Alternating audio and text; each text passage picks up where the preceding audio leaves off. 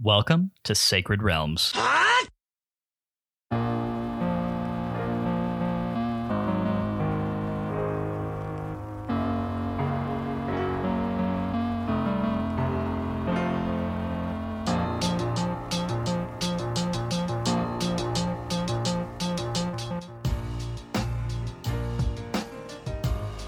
It's a great day in Hyrule, y'all. Welcome to Sacred Realms, a Zelda retrospective podcast. For the second to last time, oh, actually, I guess for the third to last time, right? Because we have a recap. Yeah, we have. The, yeah, we always yeah, have the recap yeah, episode. Yeah, yeah, yeah, yeah. Okay. Anyway, don't get ahead of yourself. It's, it's winding down. Come on. And it has been lasting a long time, so I guess that's fair. But you know, in a lot of ways, it doesn't feel like it though. I would agree with you if it wasn't for the fact that we've gone through all of spring and now half of summer, which that season itself, outside of this, has felt very long for me. It's been a long season of life, but as far as the game itself and the podcast season uh, goes, no, th- those two things have not uh, felt long necessarily. That's fair. That's fair. Uh, what I was going to say is that this is the, uh, for the third to last time in season five of Sacred Realms Pod, um, I am your host, Lyndon Willoughby, joined as always by my co-host, Matt Willoughby, co-located again, probably going to be for the foreseeable future, right? Because we're roommates now, Lyndon. How does that feel? Well, let's be clear. You have a different room. Well, uh, yeah. Uh, okay. Fair enough. Housemates, I guess, is the okay, correct term there. That's better. I, Colleen, yeah, no, you, you room with your wife. I, uh, I I live in a room in your house. Yeah, Colleen did not approve a bunk bed situation in the master. Not that I would have even asked for that. That's for the best. Yeah, I would not have approved of a bunk bed situation in the master. Let's be very clear. Look, I love you and I love your wife even more, but bunk beds, absolutely not. We grew out of those when we were in, what, middle school? Yeah, well, we couldn't even put up with each other for the time that we had them. So. I think that was why we hated each other so much. Like, sleeping in the same room as you is not a fun time. You snore, you talk in your sleep, lots of things about Klingons and red alerts, and which, you know, uh, as a, as if you are a... Uh, avid listener of this podcast, you know we are big Star Trek nerds, and as much as I love Klingons and red alerts like everybody else, I don't love hearing them at three o'clock in the morning when you're waking up and yelling. So uh, I leave that privilege to your wife now. No, that's fair, and I don't fault you for that at all. Uh, yeah, Matt ha- Matt is uh, is living here in the home with us now. He's uh, he's renting a room from us, and will be for a little while. So um, I think definitely the scheduling of recording time should be a little bit easier. That being said, we still started this up at like nine forty-five. So well, we're night owls. So So that kind of tracks in some ways. Yeah, that's fair. I mean, look, when when they try to raise my rent for a one bedroom apartment from uh, thirteen hundred dollars a month to eighteen hundred dollars a month, I literally just give the middle finger to the management company and say, "Hey, does anybody have a more affordable living situation?" And uh, seven hundred bucks a month is a is a lot more affordable than eighteen hundred dollars.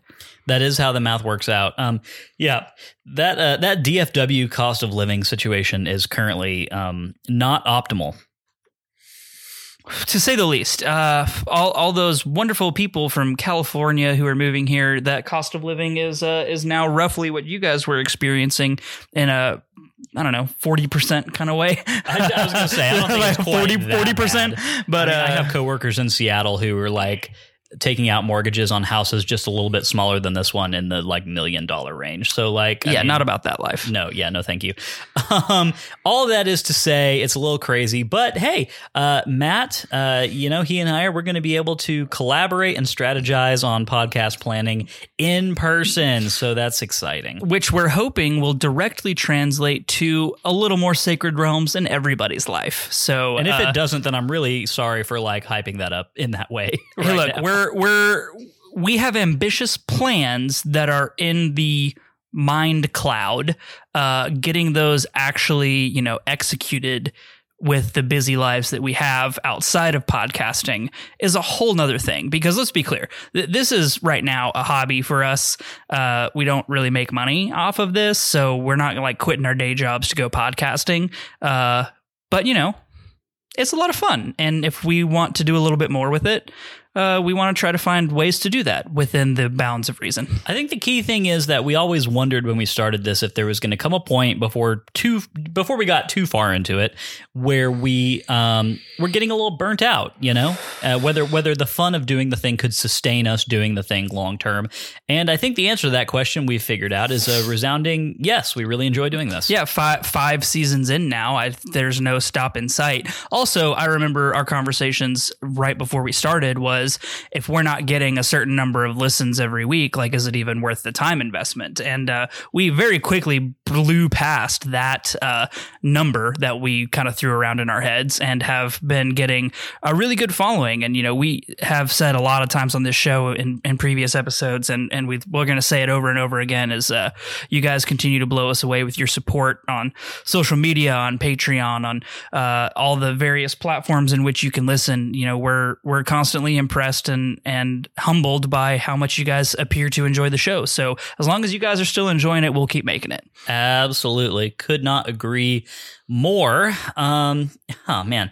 Matt, what all's been going on for you since uh, we talked last week? I know we, we were both, I think, a little bit less pinched to get this section of game done than we were last week's chunk, so... Oh, a lot less for sure.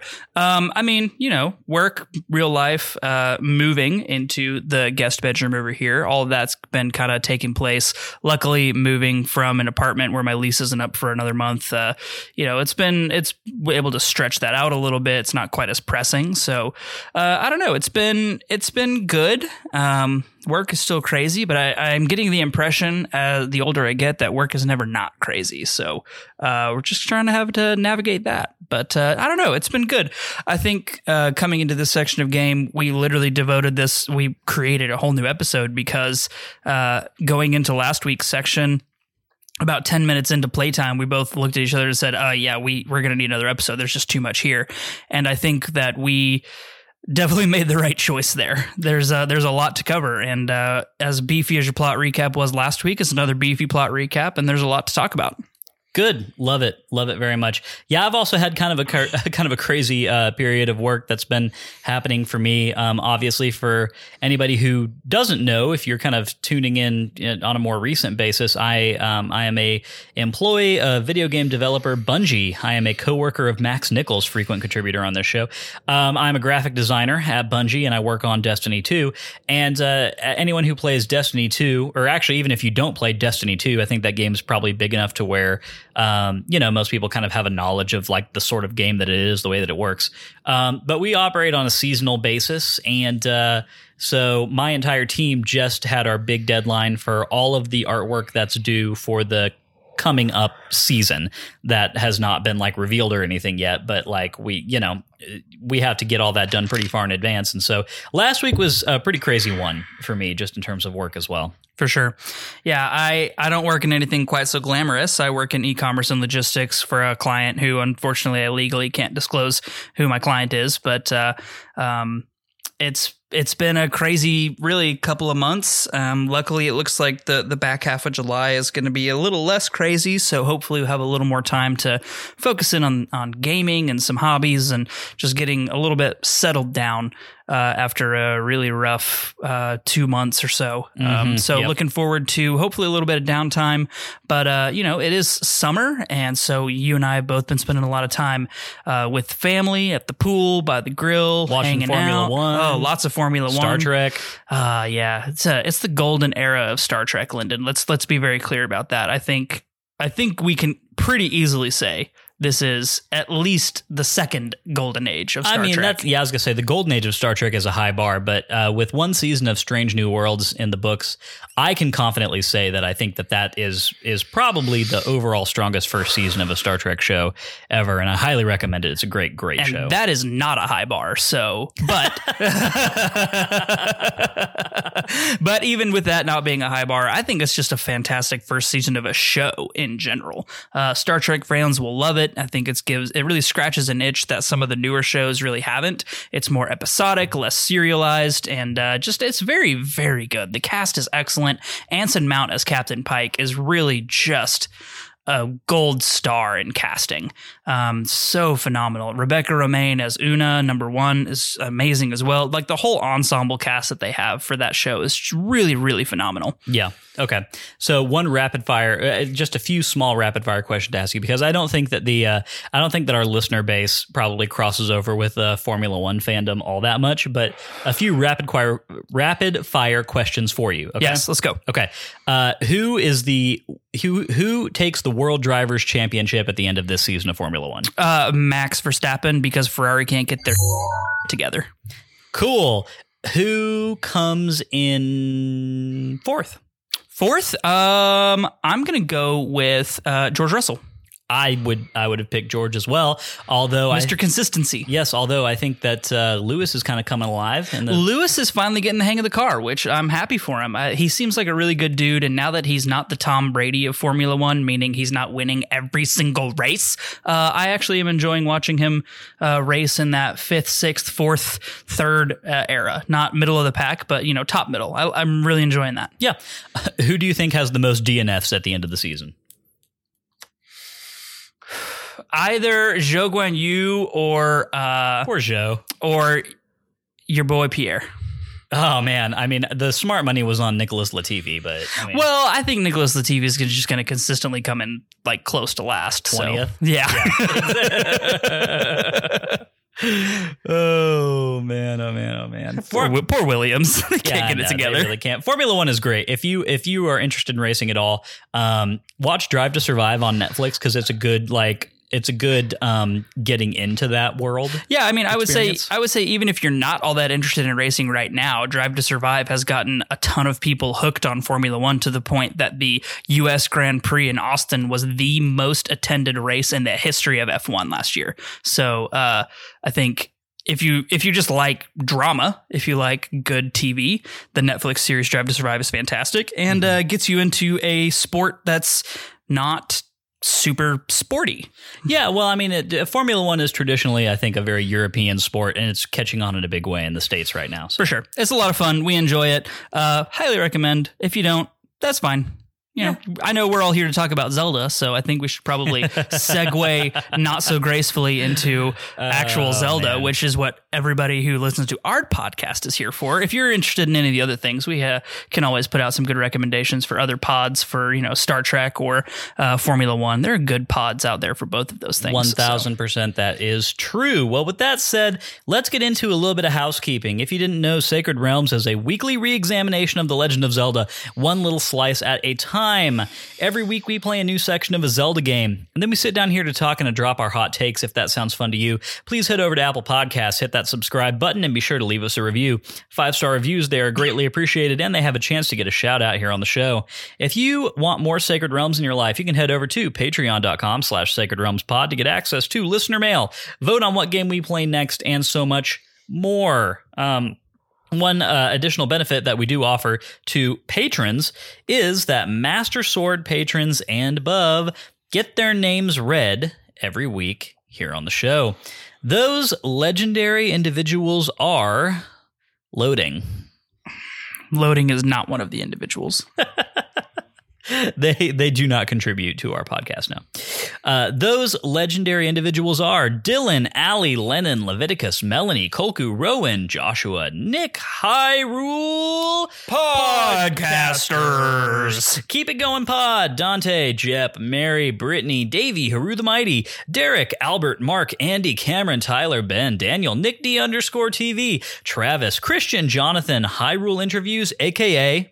Max Nichols, Garrett, and Drew. We could not make this podcast without your generous support. We appreciate it very much. Uh, we've been going for a little while, and we've had like a very solid crew of regulars who have been on board um, this whole time from the very beginning. So, uh, yeah, our, our gratitude is immense. Um, we don't have any gratitude crystals to give you.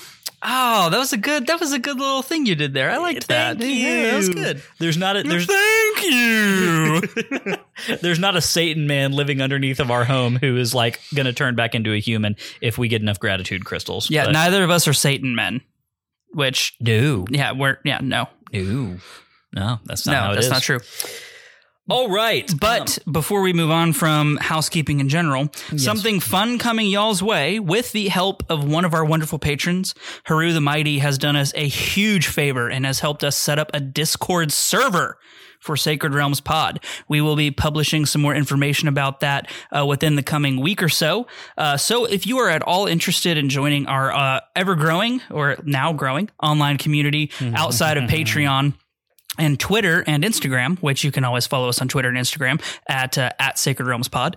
Uh, we will have a Discord server up and running, hopefully within the next week. And a big shout out again to Haru the Mighty for helping us set that up, because Lyndon and I know nothing about Discord. Yep. So uh, thank you, thank you, thank you. And please, uh, once we have that up and running, we will post all of the uh, pertinent details on our Twitter and Instagram so you guys can get involved and uh, hop on and start discussing the episodes, the games, uh, fan theories, et cetera. And, you know, as some people do, uh, tell us how wrong we are about some things. So uh, looking forward to that.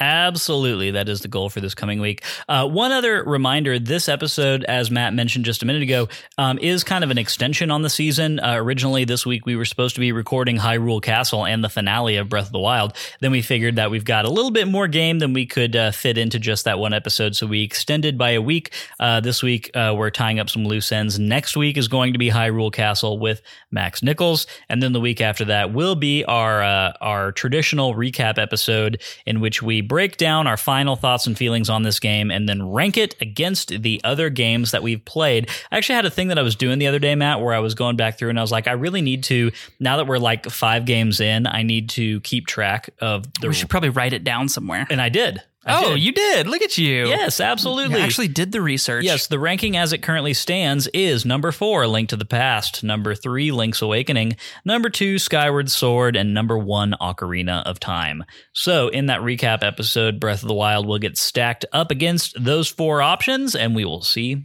where it lands.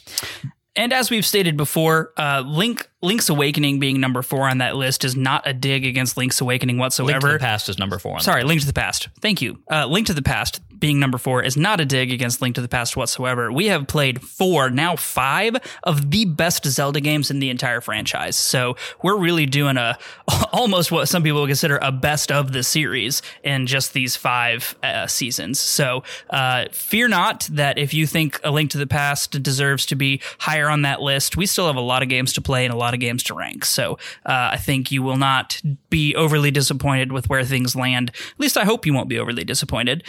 But, uh, you know, as we get into the rest of the games, we're definitely going to have to have some opportunity to let some stuff fall to the bottom and uh, maybe some stuff up to the top, too. So we'll we'll see what happens. Absolutely.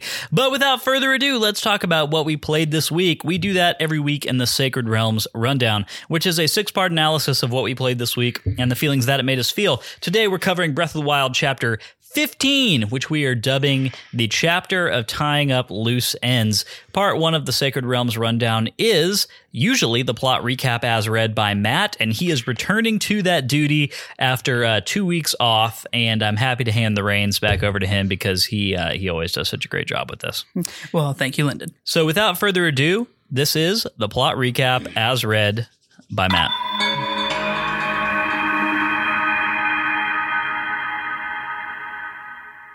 As we prepare to enter Hyrule Castle and bring our journey to its climactic conclusion, we look in our journal and across the land of Hyrule for any loose ends to tie up before heading off to confront the calamity. At the top of mind is the last of the shrines that are scattered across the land so that we can increase to the peak of our own power, and also the Trials of the Sword to increase the power of the sacred blade that we will wield against Ganon. We set off back to the Sacred Grove and place the Master Sword within its pedestal once more, and there, within the blade, we are treated to a grueling series of combat trials to purify our own spirit and strengthen our connection to the spirit of the blade. After three trials of incredible intensity, we emerge from the blade with a purified Master Sword in our grasp.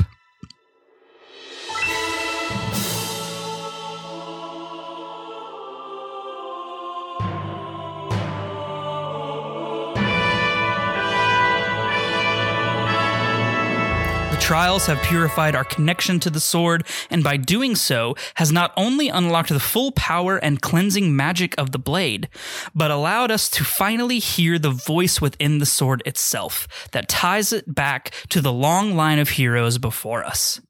The blade is now bathed in an otherworldly light, and the very shine of that light drives the darkness away. Taking our now fully awakened Master Sword in hand, we head across the land of Hyrule to find the last of the shrines, to fully awaken our own power. As we travel, we continue to come across our Rito friend Kass at many of the sites where we suspect shrines to be. At each of these places, Kass sings us an ancient song passed down by his teacher, each of which contains a clue to unlocking a shrine in the area. After following each of these clues, we do indeed find the shrines and claim the spirit orbs within. With one hundred nineteen shrines down, Kass tells us that he is finally able to return home to Rito Village now that his quest has been completed. He asks us to meet him there so he can tell us one last story passed down by his mentor. So we head back to the shadow of Va Meadow and find the bard singing with his clutch of kiddos, each as vocally talented as their father. We remember these hatch- hatchlings from our time at Warbler's Nest and are not very surprised by the fact that these young ones have also helped us in our journey to claim the shrine's treasure. After his children head off to bed, we talk to the bard one more time, and as he tells us the story of his dearly departed mentor, and his mentor's love of the Princess Zelda, and jealousy of her love for the appointed knight in her service. At the height of the calamity, Cass's mentor saw our fall to the Guardian army, and swore on that day to find out as much about the shrines as he could, so that when we reawakened from the Shrine of Resurrection, we could help Princess Zelda in her struggle against the calamity. And so, Kass has carried on that mission for our benefit for the majority of his life, and in helping us find the shrines, has completed his master's greatest wish. Kass wishes us well, and a swift victory over the calamity that has ravaged the land for the last century.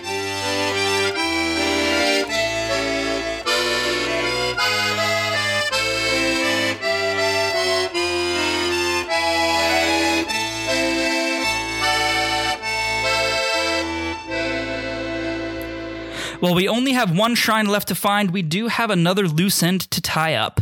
The burgeoning settlement of Tarrytown still needs some bundles of wood to finish out construction of the first settlement in Akala for over a hundred years.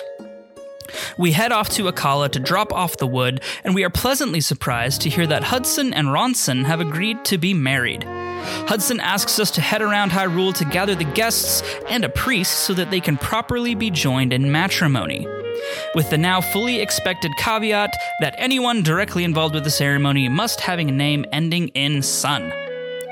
We find a retired Zora priest who is more than willing to perform the ceremony and, of course, gather the other Bolson Construction folks to attend.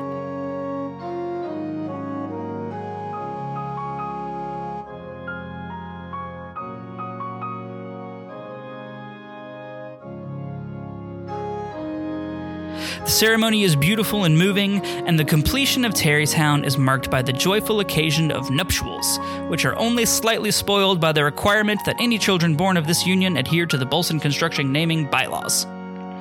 With the settlement well on its way to a happy life in Akala, we head back to Kakariko Village for the last shrine in all of Hyrule. We have seen the ancient heirloom in Impa's Hall every time we have been to visit the old woman, and now have finally come to claim it, and by doing so claim access to the shrine that it keeps locked away. Before she will surrender it, we have to complete a variety of tasks for the citizens of Kakariko, much like we did in Gerudo Town to take possession of the Thunder Helm. As we wrap up the favors for our friends, we see a commotion in Impa's Hall and head there post-haste. It appears that someone has broken in and stolen the orb from the hall. Thankfully, Impa and Paya are unharmed, but Paya is nearly inconsolable. After spending the day with Paya, she confesses that Dorian and Kato say that they didn't see anyone on the night the orb was stolen, which is odd as there is no other way into the hall other than the main staircase which they are supposed to be guarding. Sensing something afoot, we head to talk to the guards and Kato says that Dorian was on duty that night, and while Dorian swears he saw nothing, we decide to keep a close eye on him all the same. As night falls again, Dorian unexpectedly takes leave of his post and heads off towards the Great Fairy Fountain, muttering to himself. With our detective senses on full alert, we follow him from a distance, past the fairy fountain, over the bridge, and to the pedestal that conceals the shrine. Once there, Dorian begins calling out to an unseen person, claiming that he knows they're there and he knows what they did. In front of our eyes, a Yiga clan enforcer appears out of thin air and throws off Dorian's accusations, saying that Dorian knew what he was doing when he left the clan and then again when he decided to help them. It appears that we have a traitor on our hands, but the Yiga enforcer chooses to do battle with us before silencing Dorian for good. We make short work of the Yiga assassin and turn to Dorian for an explanation. Dorian tells us that he did indeed used to be part of the Yiga clan, but left them when he fell in love with his wife, who was from the Sheikah tribe. But the Yiga clan did not let that rest, and in retaliation they took his wife's life and threatened the lives of his two children if Dorian did not turn spy for them. Under this incredible duress, Dorian did indeed turn spy, and by abandoning his post that night, allowed the Yiga to steal the orb. He apologized profusely and tells us that he came here to kill the Yiga clan member that he knew was there, and that he has again sworn off the Yiga, even though it may mean his own death. He will die to protect his children, but will not betray his people and the hero of Hyrule any longer. Taking this broken man's words for what they are, we vow to keep his secret, and we use the orb that the Yiga clan stole to open the final shrine. Within this shrine, the last monk tells us that there is a gift waiting for us at the Forgotten Temple for our accomplishment of finding and conquering all one hundred twenty shrines in the land. Heading to the temple, we find a set of garb specifically made for the hero of the wild. The clothes fit us as if handmade for us, and the mossy green is a color that not only brings comfort, but a kind of familiarity that goes beyond nostalgia. It's almost as though we were born to wear these clothes, and that our entire line of ancestors and all the heroes before us have donned garb as historic as this. With our new gear, the fully awakened Master Sword, and our own personal power at its absolute height, we set our sights towards the cloud of calamity over Hyrule Castle. This cloud is now pierced by four red laser beams from the maws of the four divine beasts. The spirits of our long-deceased comrades in arms not only command their divine beasts, but have also gifted us with incredible power. Our memory is restored, the strength of the land of Hyrule, the sacred power of the Master Sword, and the blessings of the four champions are at our back, and the power of the one hundred twenty monks stand behind us. And with our arsenal complete, we head to Hyrule Castle to face down the calamity and to rescue the princess. This has been the plot recap as read by Matt. Let's get into part two, which is our takes, where we talk about this section of the game and how it made us feel. I do want to say real quick, Matt, that you uh, you added a real, um, I don't know, a real narrative through line to that section of game that I think is not. I mean, look, this th- this was a section of game for us about just kind of finishing up things that we had not yet done, but we knew were important.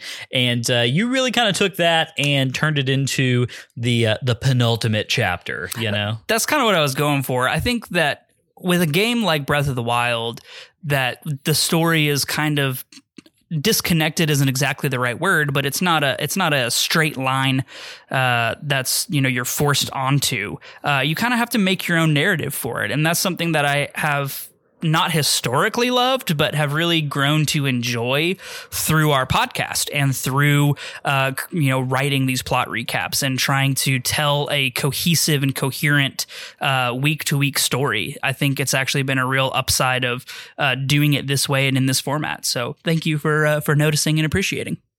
Well, you know, Matt, uh, a very famous person uh, once said, um, "Revenge is never a straight line.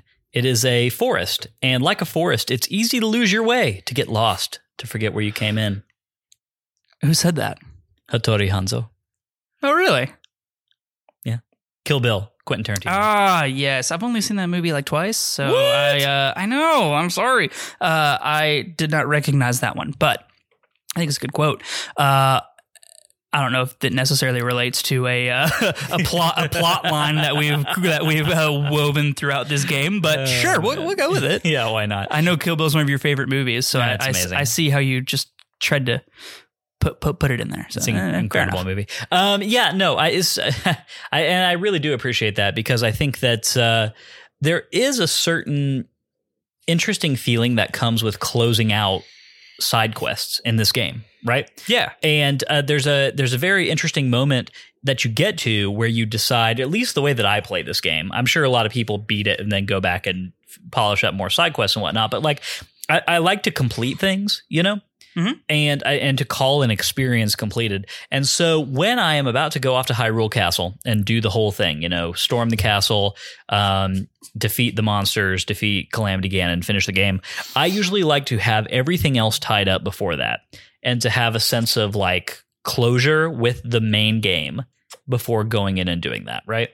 Yeah, no, I'm I'm exactly the same way. When when I when I beat Ganon, I consider the game kind of closed, right? And I'm not one of the people that can beat Ganon and then go back and like tie things up. Like that that doesn't feel it doesn't feel right to me. And like, I understand some people can play the game that way, where um, like some of these side quests are more just like checklist items. Um, but when I look at the kind of the structure of the game, the the final boss being the the bookend chapter, right? I wouldn't want, I don't personally want to enter that with major loose ends.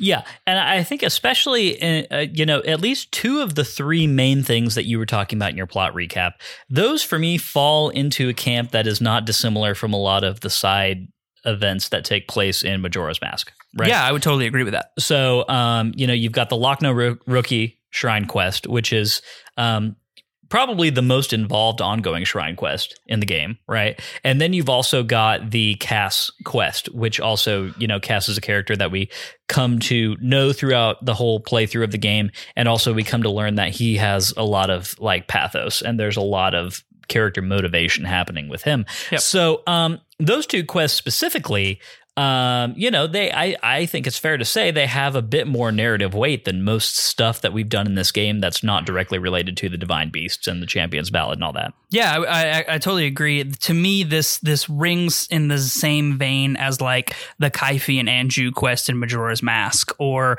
um, I don't know. I'm trying to think of another similar side quest through through another one of the other games. Um, rescuing the kids in Twilight Princess is kind of part of the main quest, so it doesn't exactly ring in that vein, but that's as close as I can get to, in Twilight Princess. Um, I feel like we had a fair amount of this stuff in Skyloft. In Skyward yeah, Sword, there was a lot know? of stuff I mean, in Skyloft that carried over from one act to the next, um, which is, is one of the things I appreciate a lot about Skyward Sword in general. Um, you know, seeing the the townspeople kind of grow and change, and and the circumstances surrounding it kind of move. Specifically, like Groose and Groose's cronies kind of growing as characters throughout right. their side quests and stuff. So yeah, I think. That's one of the great things that I think Zelda does very well in a not in your face fashion. Like uh, there, there are other R P Gs where the side quests are really the main game, speaking specifically like Skyrim, you know, when you have all of the Thieves Guild and the companion quests, and like those are really, right. you know, those are almost main quest lines in themselves.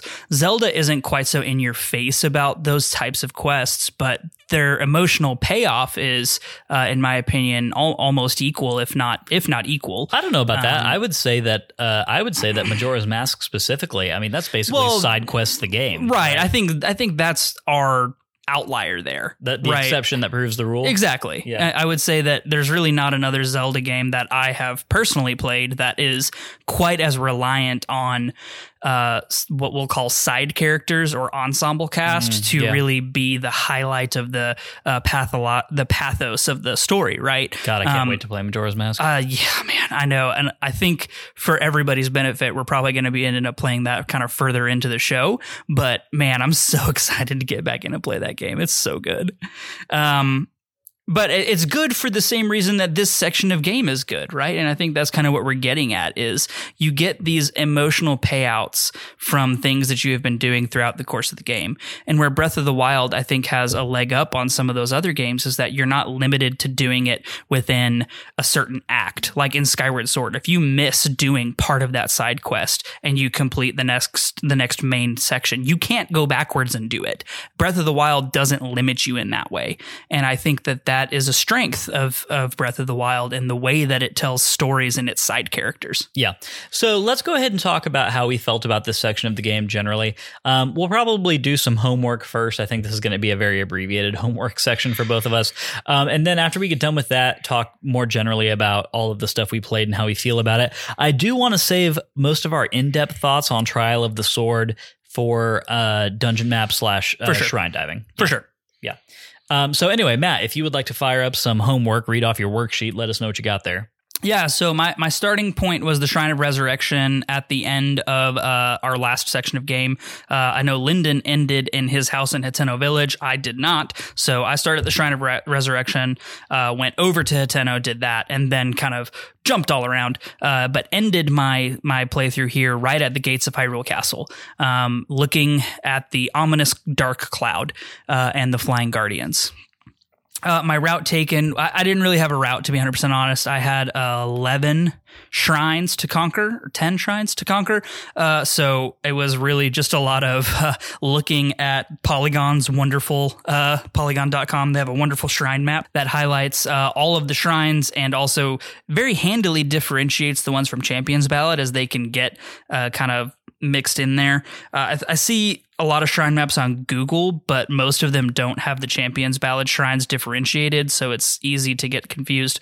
Anyway, used Polygon's wonderful shrine map to find my last uh, wayward shrines. Uh, always save uh, Lakna Rokee for last. As do I. Um, because I think it, as I said, my plot recap, it kind of just fits well right there. Um, and I don't know, maybe that's a weird thing, but Uh, I did that, so I just kind of went all over. Um, obviously, we did Trials of the Sword, so spent a lot of time in the Sacred Grove. Um, yeah, it was it was a good time, just hang, hanging around. Of course, my shrine count at the end of this is one hundred twenty shrines, not including Champions Ballad shrines. Um, no towers activated, of course. We've done that, uh, I don't know, four weeks ago now. Yep. So uh, starting point for me was, as you said, my home in Hateno Village. Uh, ending point was actually, so you ended at the gates of Hyrule Castle. I always have a, a thing that I do, and anybody who's listened to this show now for this entire five seasons um, will probably see a recurring theme for me in the way that I kind of tackled the end game of, of all these Zelda games is that I have like little rituals that I have kind of assigned for myself. And I always do those things in yep. the way that I beat Zelda games. And, um, you know, I know that I, you, you know, we, we've talked about that in like Link's Awakening and uh, Ocarina of Time, but um, I, and we'll talk about it very much again when we get to Majora's Mask, because I've got the mother of all, you know, end game rituals for that game. Yeah, I bet you do. I'm excited to hear about it because I actually don't know it. Oh, it's going to be fun. Uh, but for this one, I always, um, you know, before I run off to Hyrule Castle to go and beat the game, I always fly back to the Temple of Time, and uh, I always save the game looking out the front door of the Temple of Time, which is perfectly aligned with Hyrule Castle. And I saved the game right there. And that kind of is a tone setter for me of like, okay, the game started here. I can see where it ends. When I pick this save file back up, we're going to rush out this door and we're going to go straight there, you know? And and that's just always been a lot of fun for me because the Temple of Time is a location of a lot of emotional significance. Yeah. In this game and in any Zelda game, really. But, um, well, especially this one, because it's it's exactly the Temple of Time from Ocarina of Time. Like, right. Yeah, sure. it's, it's exactly well, and, the same. Yeah. And so. Twilight Princess. Right. Yeah. Well, is it the same in Twilight Princess? It, it doesn't look the same in it, Twilight Princess. Well, because it's not in pieces. But right. Like, I mean, can- canonically, it's the same one, but like. The layout, the layout of the interior looks the, when you go into the past in Twilight Princess and you see the Temple of Time interior, it's it's it's what it would have yeah, looked like in Ocarina was, of Time. If it was actually like life size, like real size. Yes. And if it, if it Instead was, of Nintendo sixty-four size. Yeah, if it was on the Wii and not the N sixty-four. Yeah, exactly. But it, it, the music, the music. Oh, yeah. Know? No. Okay. I, re- I remember that part about yeah. it. Okay. I'm not, I don't, it's, I don't disremember Twilight Princess anyway, that much. I, I love the Temple of Time. I mean, Ocarina of Time was my first major Zelda game. Link's Awakening was my first Zelda game, but Ocarina of Time was the one that really solidified the fandom for me. So like um, the Ocarina or the Temple of Time is a very special place for me in any Zelda game that it appears. So um, I kind of use it as like an anchor in Breath of the Wild um, between chapters. Like I like to just go there and like end my end my play session there sometimes. Um, it's an odd thing, but you know, it's uh, it's fun yeah. for me to do. It's emotional resonance. Yeah, exactly. So that was my starting and ending points. Um, my route taken was really just all over the place. Um, the front half of this entire playthrough was just devoted to uh, hanging out in Korok Forest and doing the Trial of the Sword. And then everything after that was just kind of going going wherever Hudson sent me to go. Um, because I had two thirds of the um, Tarrytown quest finished up until this point. I had not gotten um, I had not gotten Ronson to Tarrytown yet, and so everything. Oh after no! So that, you had like a, you had like a third of it done because Ronson's the second person you get outside of the Goron brothers. Then so you had to get Ronson. You had to get the Rito. Okay, so then the Rito. Okay, because yeah. I uh, you're right. I already had Ronson, so I had to go get the Rito. Uh, I had to go get the Zora. And then I had to go invite um, Carson and Bolson. Yeah. Yeah. And so, and, and, you know, collect however many freaking trees. Uh, I think to, you end up total like one hundred bundles of wood. Uh, it's such a pain. Uh, but however, that being said, uh, keep track of when your blood moons are happening, because anytime after a blood moon, you can just warp back to the Rito stable. There's so I was going to say there's so many bundles of wood there, and also just already fallen trees that you can hit with an axe one time and you get like, it's like ten bundles of wood. Yeah, exactly. It's awesome. It's awesome. Yeah. It's really great. So yeah, warped all over the place for that. Um, shrines already had those done, so yeah, nothing really to nothing really to say there. Overachiever. I know, I know, I know. Only, only in video games. Every other also area, true. Every other area of my life, I'm perfectly mediocre. Um, I would say you're a more than adequate artist. Uh, thank you, I appreciate that very much. That makes me feel good. Um, I really enjoyed a lot of the stuff that we kind of set up for ourselves to get cleared out this week.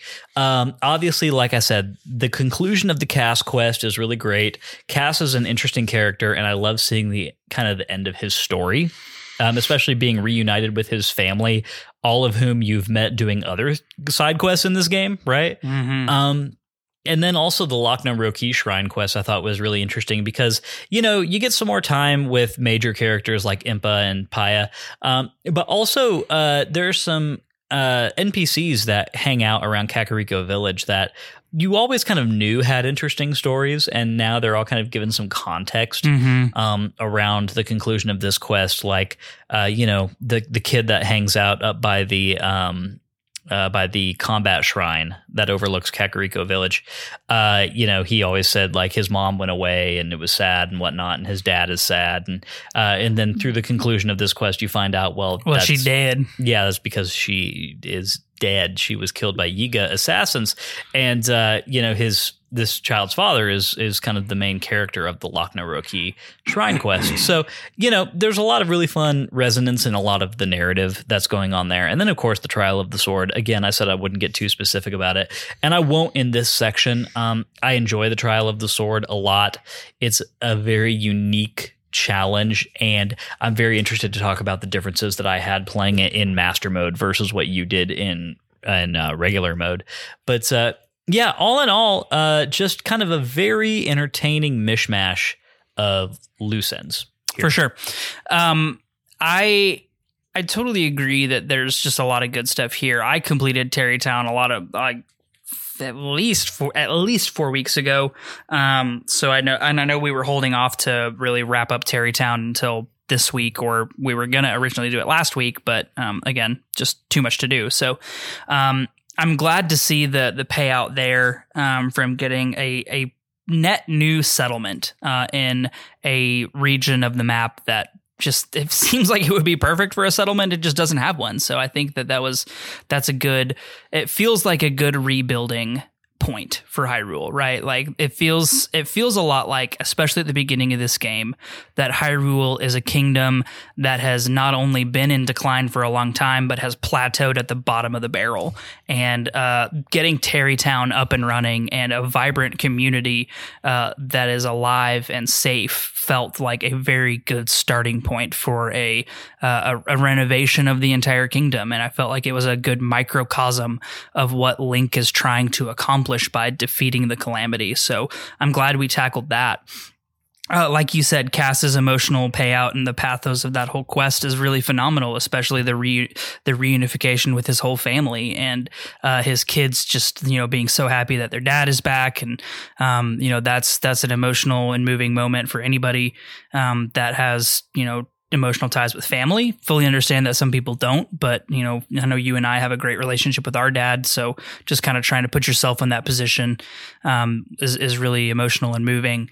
Um, there's also a really cool uh, dialogue that you can get with uh, some of his kids where they will, if you go talk to them after completing all one hundred twenty shrines, they're like, you look different. And did you complete all the shrines? That's really awesome. I'm so happy for you. Like they're invested in you as, and your growth. So I think it also is a showcase of the the characters within the world reacting to you in a different way and being invested in you as a person and as a hero. So uh, there's a lot going on there that is just excellent. Um, and of course, we'll have more to talk about with Trial of the Sword specifically. But um, no, it, it is it is a it is a phenomenal section of the game, and I'm really really glad we decided to devote an episode to it because uh, I feel like we would have had to skip over a lot of that uh, if we just went straight into Hyrule Castle this week.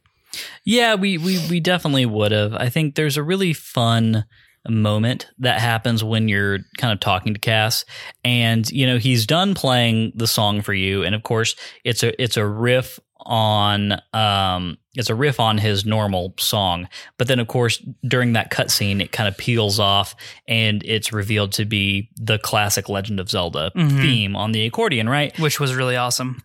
Right. And it's uh, it kind of comes out that uh, Kass has known this entire time that we are the appointed knight that was referenced in the song. Yep. Right. And uh, and so for him, it, it's been a big deal for him to be able to impart the song onto us. Um, it's kind of the, kind of the fulfillment of a a life's quest for him. And there's a really touching line that he says to Link at the end of that that whole scene where he says, "Thank you for spending this time with me." Yep. And I thought that that was like, that was very touching because in one way that could be read as just like, thank you for coming to this, you know, this, uh, you know, Rito Village platform and listening to this song. But on the other hand, to me, it kind of means thank you for spending this time with me in the sense of Kass being a character that we checked in with throughout the entire course of this of the playthrough of this game. Yeah. Right. And, and we, we went on this journey with him, right? Like he's been a lonely traveling bard for however long, we, what we would have to assume is the majority of his adult life. And he's been separated from his family and from his kids and his wife. And uh, it, it, it to me, it read much more as the thank you for taking this journey with me across the, these these quests and for accompanying me and, and for, you know, cutting into that loneliness in a lot of ways. And I think that that should ring true for us if we put ourselves in Link's shoes, right? Like Link is a man out of time. He has no memories when we start out the game. When he does recover his memories, all of his friends are dead. The love of his life is trapped in a castle, fighting a demon. Uh, and, and Link is just literally traveling around the entire breadth of the of the known land by himself. And so I think that there is a lot of um, companionship that can be had with a character like Kass and Link, uh, because there's a lot of similarity there. Yeah, no, absolutely. I agree. Um, I, uh, I I think that it's uh, it's really nice when you go back to Rito Village anytime after you've completed this quest and uh, you can see Kass like playing the accordion and harmonizing with his kids like during yeah. the daytime. You know, it's cool because mm-hmm. like that that's kind of like I said earlier, the culmination of two separate side quests that each had, you know, a decent amount of like narrative and emotional resonance behind them. So it's a good feel good moment. It's nice, warm, fuzzy.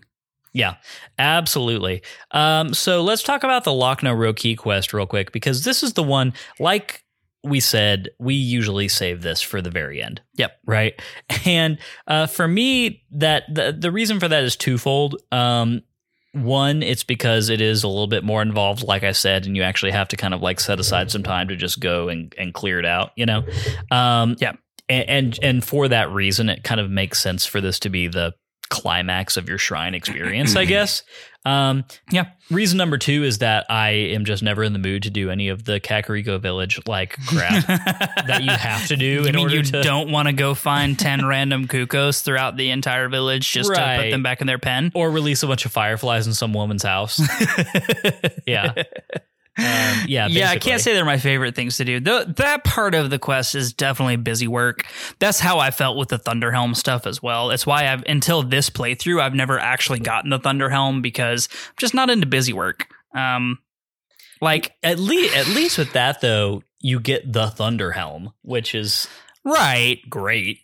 I mean, I've never used it. I just generally really? no. I, I kind of there. There was quite a there were um man. There were three or four times that I can think of in the last two episodes where I was running around Hyrule trying to get something finished up, and of course a lightning storm comes out of nowhere, because that's what happens in this game. And um yeah, and I didn't want to like go find shelter and make a campfire and like wait until morning or anything. So I just you know, I just threw on the Thunder Helm, and it doesn't even matter. You can run through the rainstorm and you get struck by lightning. Who cares? You're good to go. Yeah. I mean, I generally just uh, take off anything that's metal and still continue to run around. So well, I don't want to have those restrictions on my freedom.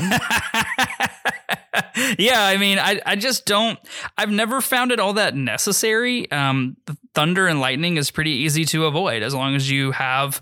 And that's, I guess that's why I always keep at least one wooden shield, at least one wooden or guardian shield, one wooden or guardian weapon, and one wooden or guardian bow, because you throw that on and you're no longer in danger of getting struck by lightning at all. So um, I just have never really found it all that necessary. Same reason I never really used the rubber armor um, in the game. It just, I, I, the only time, and actually I did realize this shortly after I got the Thunder Helm, was it would have been really helpful to have that when you're doing any dragon uh, farming, because Farosh's uh, lightning balls are can just wreck your life um, more so than more so than the fireballs from Dinral for sure. Uh, the ice and the lightning in general both not only do a lot of damage, but incapacitate you and make you fall. So, you know, definitely a lot of danger with those. But uh, so I think the Thunder Helm would have been nice to have when doing any sort of dragon farming. That's definitely an early game peril with Farosh. If you go like dragon piece farming before you have a lot of stamina, and you're you're kind of like you can die immediately. Well, you're like midair, kind of doing your arrow thing, and you hit Farosh's horn, and the piece flies off, and you're like, "Great, this is awesome!" And then the lightning ball hits you, and you fall into the middle of Lake Hylia, right? And yeah, and then you're just stuck there with no stamina, and you're almost dead anyway. You're just like, well,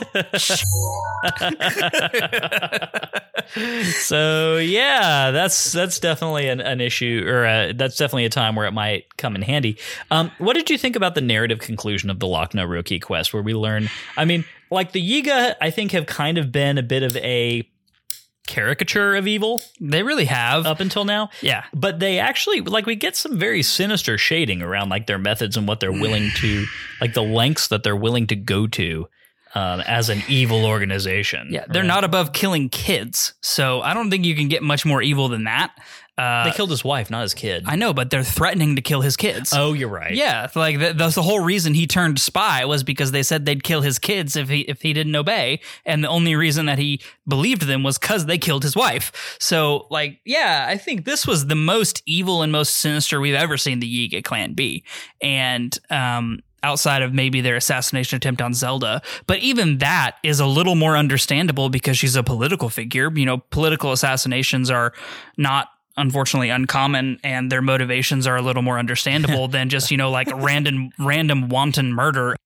Yeah, so I think this is really where you see the Yiga clan being an actual clan of assassins and an actual, like, evil organization. And, man, I just, like, I feel really bad for Dorian because, like, it seems like he was raised in the Yiga clan, right? So he didn't have a choice. He was indoctrinated from a young age. Like we, we you can almost compare this to a cult, right? Like he's raised in it. He knows nothing else, but he has an opportunity through love, very Romeo and Juliet in some ways, uh, love of a Sheikah woman to leave that behind him. And all he wants to do is have a normal life, raise some kiddos, not murder anybody. I don't think that's too much to ask. And uh, the Yiga clan's like, nah, dude, you were uh, you were born into the clan, so you're going to die with the clan, and that's too bad.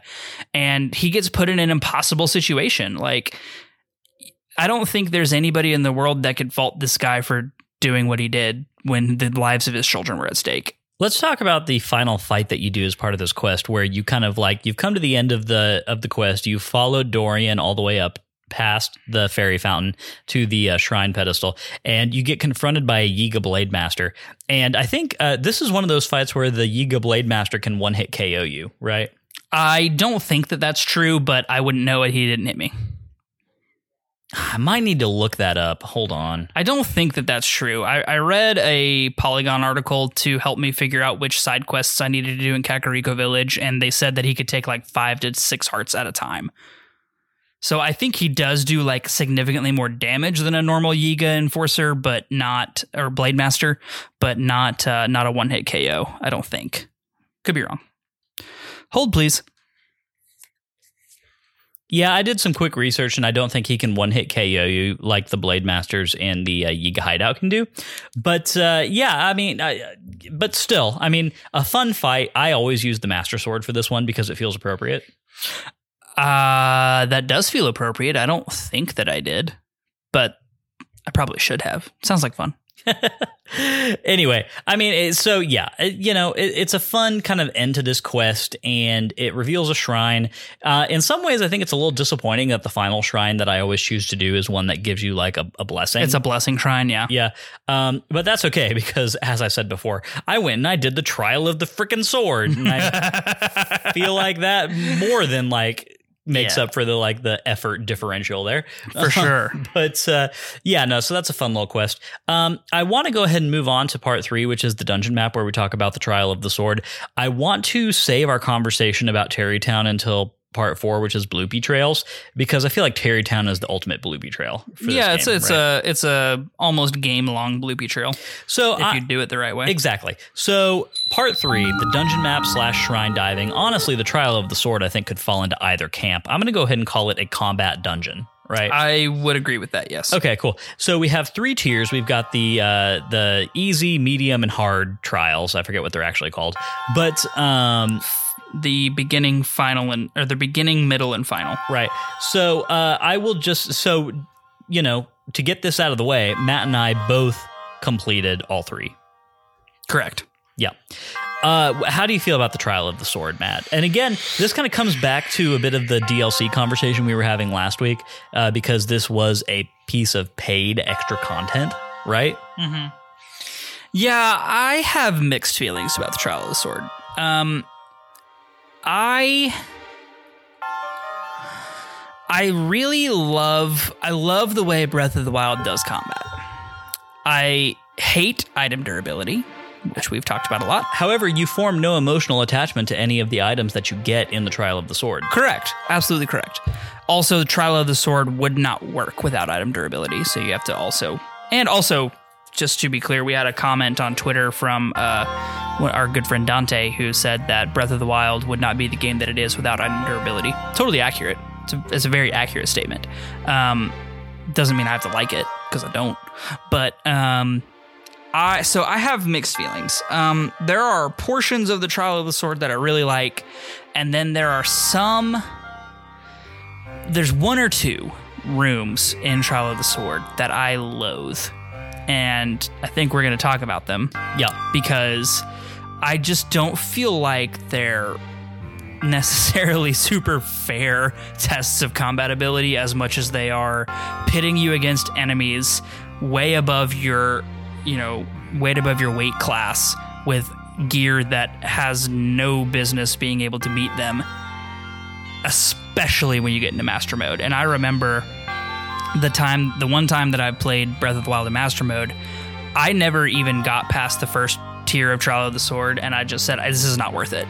So um, I'm very interested to hear your thoughts, having completed Trial of the Sword on Master Mode, because there's one specific room in the first trial that I just refuse to do on Master Mode. So uh, would you say, because again, yeah, you played this on regular, I played it in Master Mode, would you say that um, you found it as a whole to be challenging in a fun way, at least? Absolutely, as a, as a whole. Like, uh, when you put all three of the trials together, definitely the most challenging combat in the entire game, like, bar none. Uh, and I think all three as a whole uh, is fun. Um, it's a lot. It's a time investment. Like, I think each tier takes you minimum half an hour. I I want to say that the first tier took me forty-five minutes, the second about an hour, and the third like an hour and a half. Yeah, it's I mean, it's a huge time commitment, and you can't save and quit. You, even when you get to the, um, you know, the rest rooms, there are three in the final trial. I think there's two in the middle, and I think there's two in the beginning. But even when you get to the rest rooms, you can't save and quit. So, like, you are committing yourself to that whole chunk of game. Of course, remembering that on the Switch, you can put that console into sleep into sl- mode right, whenever but, you want. But point being, you can't, like, save and come back to it later. And um, that... That's a that's a type of gaming that really hasn't been prevalent in a lot of um, modern games. Most games don't really have restrictions on save uh, save places and and uh, quick start resumes. So um, that was kind of an interesting choice, I thought. Um, yeah, no, I I do think it was fun, and and I think that the way that it stresses combat is really great. I think one of my kind of middling gripes with it is the lack of armor gear, so you have no durability, right? Like, you're taking so much damage, and a lot of, at least in some, a lot of the way that I play in normal mode is, um, I'm not perfect at perfect parries, so I I do intentionally buff up my armor, especially when, like, fighting Guardians. So, like, I'm not the best at the shield parry when it comes to fighting Guardians, so it's nice to have the uh, the Guardian armor or the Knight's armor, where that is not going to one-hit K O you. Um, that is not an option for you in Trial of the Sword, and I think that's kind of the point, but... Um, I, I guess that, it, to me, it's always frustrating to get super far and then die to something that you're like, dang, I really, I don't normally mess that up. And when I do, I have this little bit of grace cushion, and now I don't have that grace cushion, and now I have to start all the way back over. Right, yeah. So uh, you and I had a small conversation about this before we started recording, and I'm going to ask you a question that's going to lead into a conversation about our least favorite chamber. In by far, because we share we share the same least favorite. Which of the three trials did you find to be the most difficult? The the first trial by far was the hardest. Yeah, me as well. And so the reason for that is that um, there's there's kind of a few things kind of happening here. One thing that you notice as you go into the Trials of the Sword is that in the middle, and especially the third one, even though that third one you're fighting stronger enemies and you have a lot more rooms to deal with, Um, there's a lot better gear that you can find to pick up in the final trials. Like, by the time I get to the final chamber of the trial of the, the final trials, you know, the hardest one, I have got like six Royal Guard swords and like great flame blades and ancient arrows. And I've got like, I've found enough recipes or like I found enough recipe ingredients to make like full recovery plus two hearts with like hearty truffles and stuff like that. And so uh, you get a lot of really good stuff, especially in that final one. And even though you're fighting some very hard dudes, it's a little bit easier to offset that because you just have a lot of really great gear. Um, And that's true a little bit in the middle one, too. In the first one, you're really just stuck with, like, Boko stuff. Yeah, like, everything you have is wood. I think you get maybe a soldier's blade in the first trial, like, maybe. Um, other than that, you're stuck with just Boko spears, uh, Bokoblin arms, uh, you know. It's, I mean, it's just garbage. And, um, and you're fighting, like... Not hard, not the hardest tier of enemies. Like, there's no white and there's no silver enemies or gold enemies, but there's no there's Lynels. Some, there's no Lynels. There's definitely some, you know, black or red uh, Lizalfos in there. There's definitely some brown uh, Moblins. There's definitely some brown Bokoblins, which are not not tanky, especially right, right, against right. a six-power spiked Boko Club. Sure. And uh, I mean, yeah, and in addition to that, I mean, arrows are stingy. Once you get into the final phases of the, the beginning trials, you start getting, like, better bows, and you can find, like, uh, you know, Lizal forked boomerangs and stuff like that. Like, you can get some better stuff, but not a ton, and it all kind of culminates in what I think is the hardest chamber of any of the three Trial of the Sword challenges, and that is, um, I forget which floor it is, but it's in the, it's like the second... It's, it's like fifteen or eighteen. It's the second or third to last chamber in the entire thing, and you load into this room that's full of water, and as soon as you load in, there's a Lizalfos archer who, if you don't take him out in two seconds, then he blows the horn. And then there's two other Lizalfos that are higher leveled in there, and they will come and swarm you immediately. Um, so you said that there are no silver or white dudes in Trial of the Sword. Not for uh, not for normal mode. Yeah, exactly. Well, the thing about uh, Trial of the Sword on Master Mode is that the same rule applies to Master Mo- or to Trial of the Sword as to the rest of the game, which is that every enemy that you fight is one difficulty level up from what they are in the regular mode. So in this room, it is one blue Lizalfos archer and then two white or silver. It's kind of tough to tell the difference between the two. By the way, this is underground floor ten. Cool. Uh, two white or silver uh, Lizalfos swordsmen. And so there's only three enemies in this room, but it's a huge pain in the ass, especially on Master Mode, because what you have to do is you have to jump off the side of the pier that you spawn on and then go into arrow time, right? And snipe the archer immediately. Yep. And if you get that headshot, then it's a one-hit K O, so you're good there. But then the real challenge begins because you have to avoid detection by the two silver Lizalfos. There are two platforms on either side that are out in the water, and you can jump off of those and then just kind of like lay into one of them at a time with arrows. You get a lightning rod in the room before this one, and that does help because if the Lizalfos get in the water, then you can dump some lightning in the water and you shock them.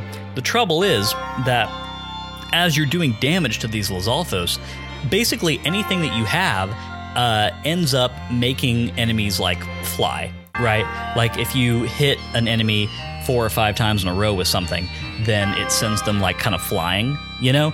And in Master Mode, when health regen starts, if you're not doing damage for a certain amount of time, then you send these Lizalfos flying, and the amount of land, like the amount of of dock that, that you're fighting on is so small, they just go in the water. And you can't hit them in a sword when they're in the water. Or you can't hit them with a sword when they're in the water. So they start health regen immediately. And then also, once they're in the water, they start spitting at you. And, and that spit does a good amount of damage when you have no clothes on. Yeah, that spit attack, like, really, really takes your hearts down quite a lot. And so, um... honestly, like, it was to the point where I tried doing the beginning trials four or five times over, you know, the le- the, the weeks leading up to this episode. And I thought that I was not going to be able to complete it this time. And I'd done it before on Master Mode. It was so frustrating because I was like, I've beaten all three of these on Master Mode before. And I think it's actually going to defeat me this time. I don't know if I'm going to beat all this before I get done with um, with the playthrough of the game for the podcast. And uh, it was just because of this one room. I could not get past it. And in the end, I finally managed to do it. So the trick is that you can't let...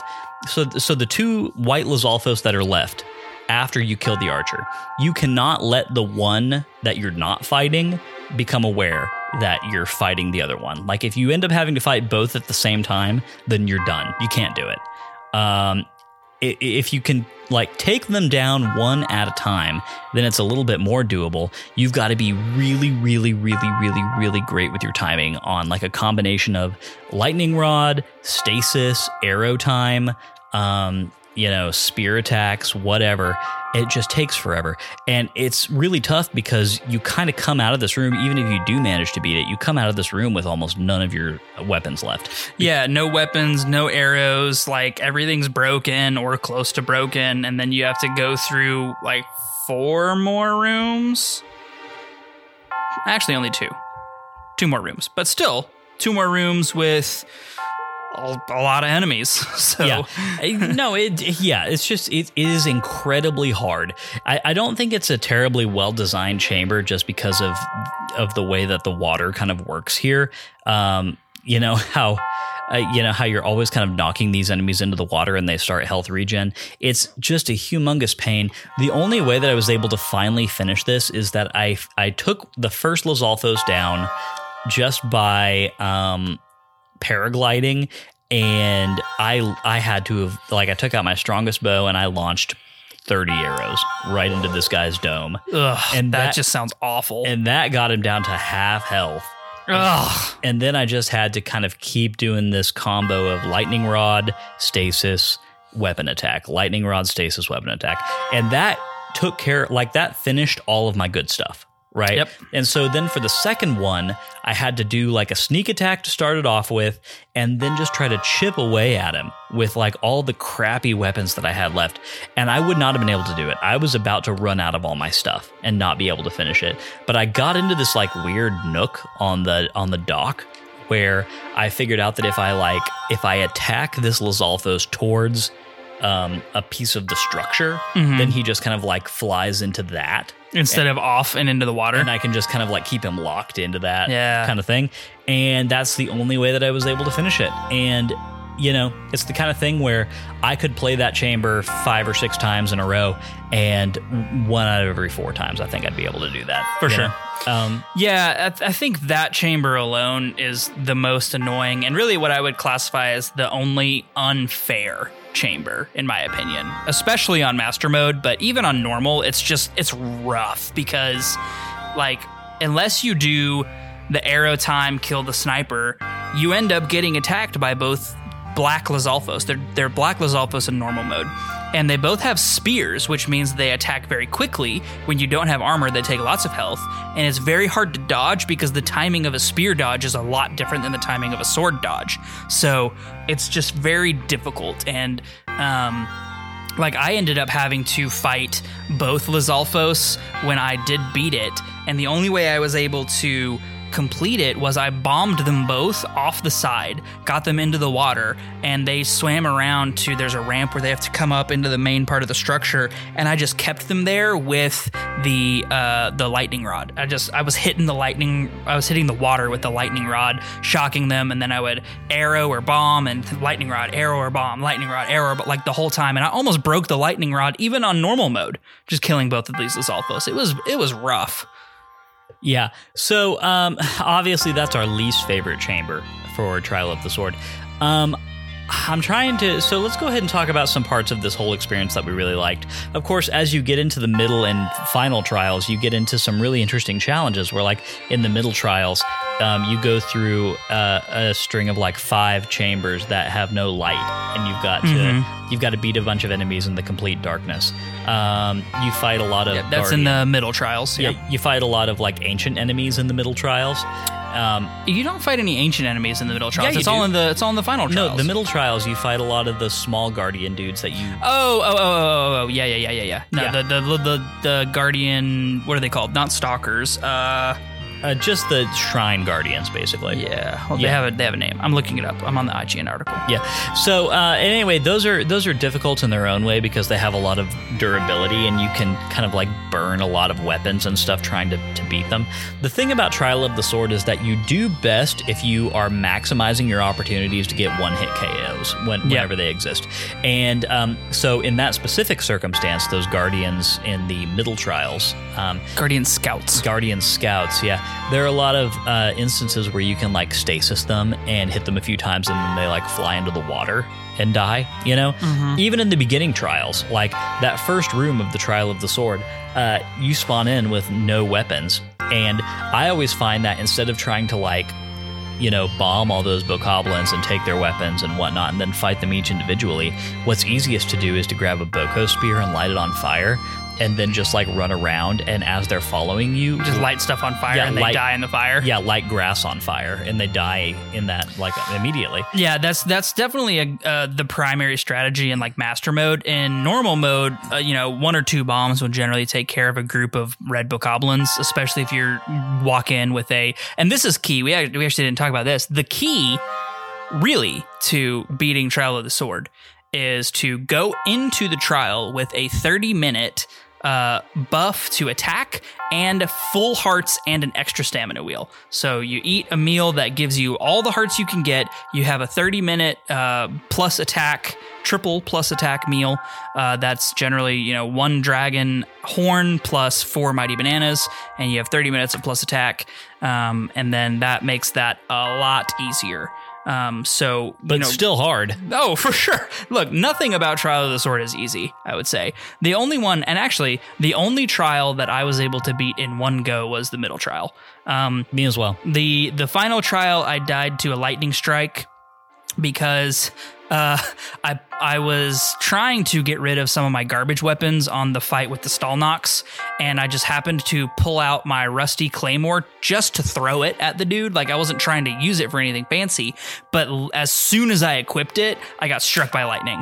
So it was just kind of unfortunate timing, um, and it killed me, and I didn't have a fairy at that point, so I was, I was Dunskies.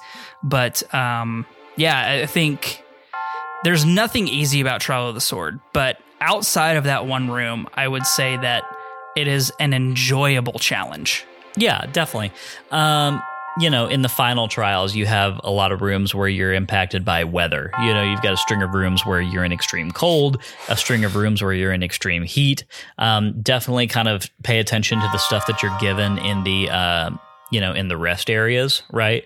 Because especially the cold area, you don't get any armor that protects you against the cold. Yeah, that's what I was going to say, is like the heat area wasn't a big deal because you got the fireproof pants, but the cold uh, area, you have to be mindful of making sure you're equipping either the meteor rod or the flame spear that you get in the previous rooms uh, at least every once in a while, so you don't start losing hearts to the cold. And I thought that was a really fun kind of challenge to hot swap weapons, more or less, to offset the uh, environmental factor. Um, I really, really liked that about the final trial, was um, how having to take into account those things. And like, while you can cook yourself a spicy meal, because in the rest room before you get to the cold, you can get um, spicy peppers and sizzlefin trouts. But um, when, at least when I did it, I still had ten minutes left on my uh, plus plus attack. And so, or triple plus attack. And, and you're so, not, you're not about to like, yeah, I wasn't yeah. going to waste that on, uh, on, Heat on um, cold resist. Exactly. Yeah. So I, I gave my, I just hot swapped weapons, which I thought was really fun. And, you know, you and I were texting while we were doing it and, you know, trying to, you know, make sure we were doing it the most efficient way possible. And the, the really cool thing about Another really cool thing, there are lots of cool things, but another really cool thing about the way Breath of the Wild does enemies is that you have those elemental type enemies like the Wizrobes and even uh, certain Lizalfos that are um, elemental enemies, right? And if you use their opposite element, they die in one hit no matter what it is. So that was really cool to go into the, the fire rooms with a great ice blade that you get off the Stalnox, or going into the cold rooms with the flame spear and the meteor rod that you get from the previous rooms. Uh, really was a, a huge advantage. And if you know how to use those weapons, which by this point, at least, you know, when we're doing it, the last thing before we go into Hyrule Castle, you should by that time know that those things have that effect. Uh, it makes those rooms uh, a little bit easier and a little bit easy, easier to manage. So uh, I thought that was uh, good game design. Yeah, there. Definitely. But that kind of goes back to what I was talking about, where I think that paradoxically the final trials are actually the easiest ones, mm-hmm. because even though they're very long and all the enemies are very strong, you have a lot of ways that you can sneakily one-hit K O enemies in the final trials. Yeah, your your toolbox is appropriate to the challenge, yeah. where it doesn't feel that way in the beginning all, trial. All, all the way to the final room, which should be the hardest. Like, you've got a silver Lynel, at least on Master Mode, you have a silver Lynel. It's also silver in normal okay. mode. You have a silver Lynel, you have got a flying Guardian, Uh, is the no, no okay? Yeah, there's a silver Lynel. There's a Guardian tower. Yeah, it's a then, stationary Guardian. And then yeah. there's like a roving horse band of of horseback Bokoblins. Trash. They're trash mob Bokoblins. But they generally. have, but they have like really strong, weapons. powerful weapons. Yeah. So the thing is, you know, the way that you think you need to beat this is by, like, I don't know, fighting the Lynel and then also dodging the Bokoblins while you're fighting the Lynel. And then, yeah, like, I don't know. But, uh, you know, it's easy because uh, you get there, and if you've been paying attention and scavenging correctly, you have, like, I had three ancient arrows left by the time I got to this challenge. I only had two, because unfortunately I missed one on a flying Guardian, but so, yeah. Oh, actually, you know, I only had two as well, because I, what did I do? Oh, uh, I had I had killed a Guardian Stalker with one, mm-hmm. and then there was another Guardian Stalker that I just chose. I was like, you know what, I, I'm good at this game. I'm just going to do it with shield parries yep. and finish that. Um, but then, so yeah, I had two when I got to this chamber. Uh, one of those ancient arrows goes immediately into the dome of the Silver Lynel, and, it, yep. and he's gone. Every, every uh, time I see a Lynel in the final trials, because you see three. Two. Two. You see two. Uh, you always have an ancient arrow at the ready. The only bad thing about using an ancient arrow on Lynels is you don't get any of their loot, which kind of sucks, but, you know. But the silly thing about that is the first you one don't that need you fight, it. the first one that you fight is in the snow area, at the end yeah. of the snow area. Yeah. And that Lynel has got mid-tier Lynel gear when you kill him.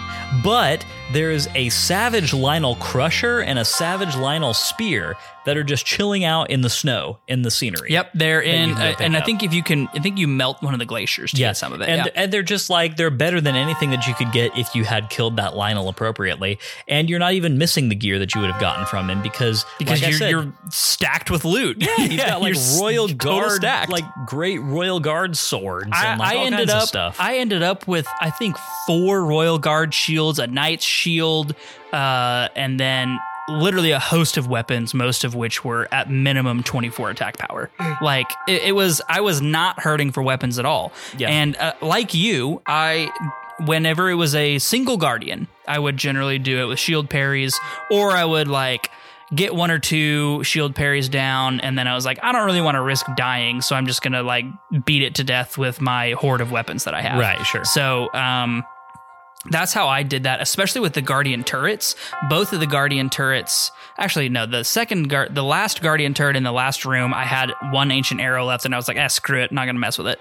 Um, but the Guardian turret in the room before that, I climbed up the the pillar and just sat there and spun, spin to win. Yeah, you, you can you spin it to win that thing. Yeah, it, it's easy. It's actually so funny that last room. So my strategy is, yeah, Lynel goes down with an ancient arrow, and then I sneak over and climb up to the Guardian turret, and then I just stun. Unlock it, you know, arrow to the eye and then hit with a sword yep. and repeat, right? Bop, bop, bop, and, bop, so, bop, bop. Yep. and so the only people left are the horseback Bokoblins. And what I do from there is I paraglide down from that tower and just arrow time it. Well, yeah, I arrow time it with bomb arrows because because you can get some, yeah. Yeah, you can get like ten bomb arrows before you get here. And so I basically become an A C one thirty to this entire like this entire roving band of Bokoblins.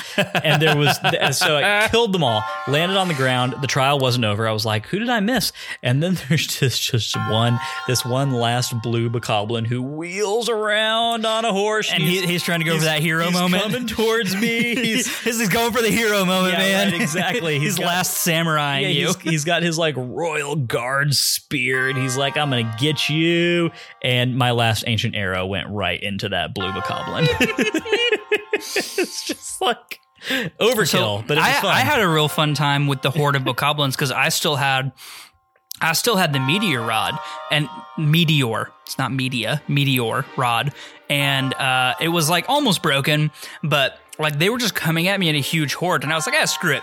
So I just tossed it, like, four or five times in a row, and wiped almost the whole group out with just these random throws of the meteor rod, and they were all nice. Just getting blasted off their horses nice. And burning to death, and I was like, ah, this was a lot of fun. So I, yeah, I I loved, I loved the, the final trial, I think. I would do that a lot over and over again. Yeah, like that, sure. That's definitely the best I, one. There is definitely, look, there's a version of this podcast where we, we get to a point where we've run out of content and then we're saying, like, what are we going to do an episode about? And then I'm like, oh, I don't know. We should probably do, like, the final trials on master mode with no attack bonuses and no ancient arrows or something. Yeah, no, uh, miss me with that. But uh, no, I, I I do. The more we talk about it, the more I am fond of it, uh, and the more I genuinely think that this was a very good addition to the game because it gives you such a good yeah. focus on combat. Yes, it's a, it's an excellent showcase of Breath of the Wild's combat systems and how versatile they are. I think it's great for that. So, of course, we get to the end. One thing that I think is really cool that I want to mention before we move on is that the six monks... Yeah, I was about to say, there are a lot of monks in that room. Yeah, yeah. The, the six monks that you come to that get, that grant you your final Master Sword rank up. Here's a little interesting bit of trivia. You notice how each of those monks is doing something specific with their arms, like... One and it's the same... It's the same... motions that the sages did when they were summoning the Rainbow Bridge to uh, go to Ganon's castle yes. in Ocarina of Time. Yes. I noticed. Yes. I don't know what to make of that. I think it's cool. But it's, there's, I mean, there's no way that's not intentional, right? It's definitely so, intentional.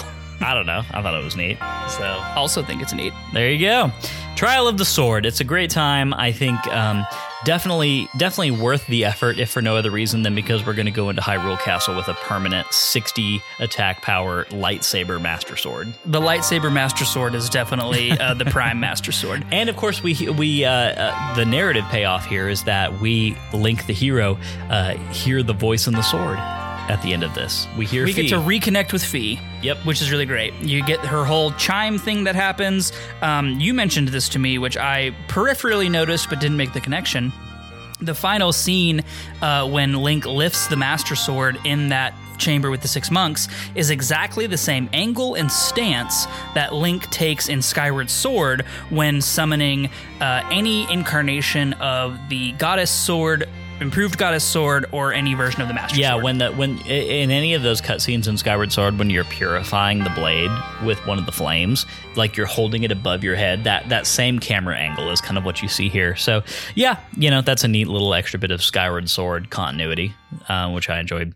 Let's go ahead and get into part four, which is Bloopy Trails, where we talk about something interesting that diverted our attention. That, of course, brings us to Tarrytown, which is the ultimate side quest, I think. It's the side quest for Breath of the Wild. For right? sure.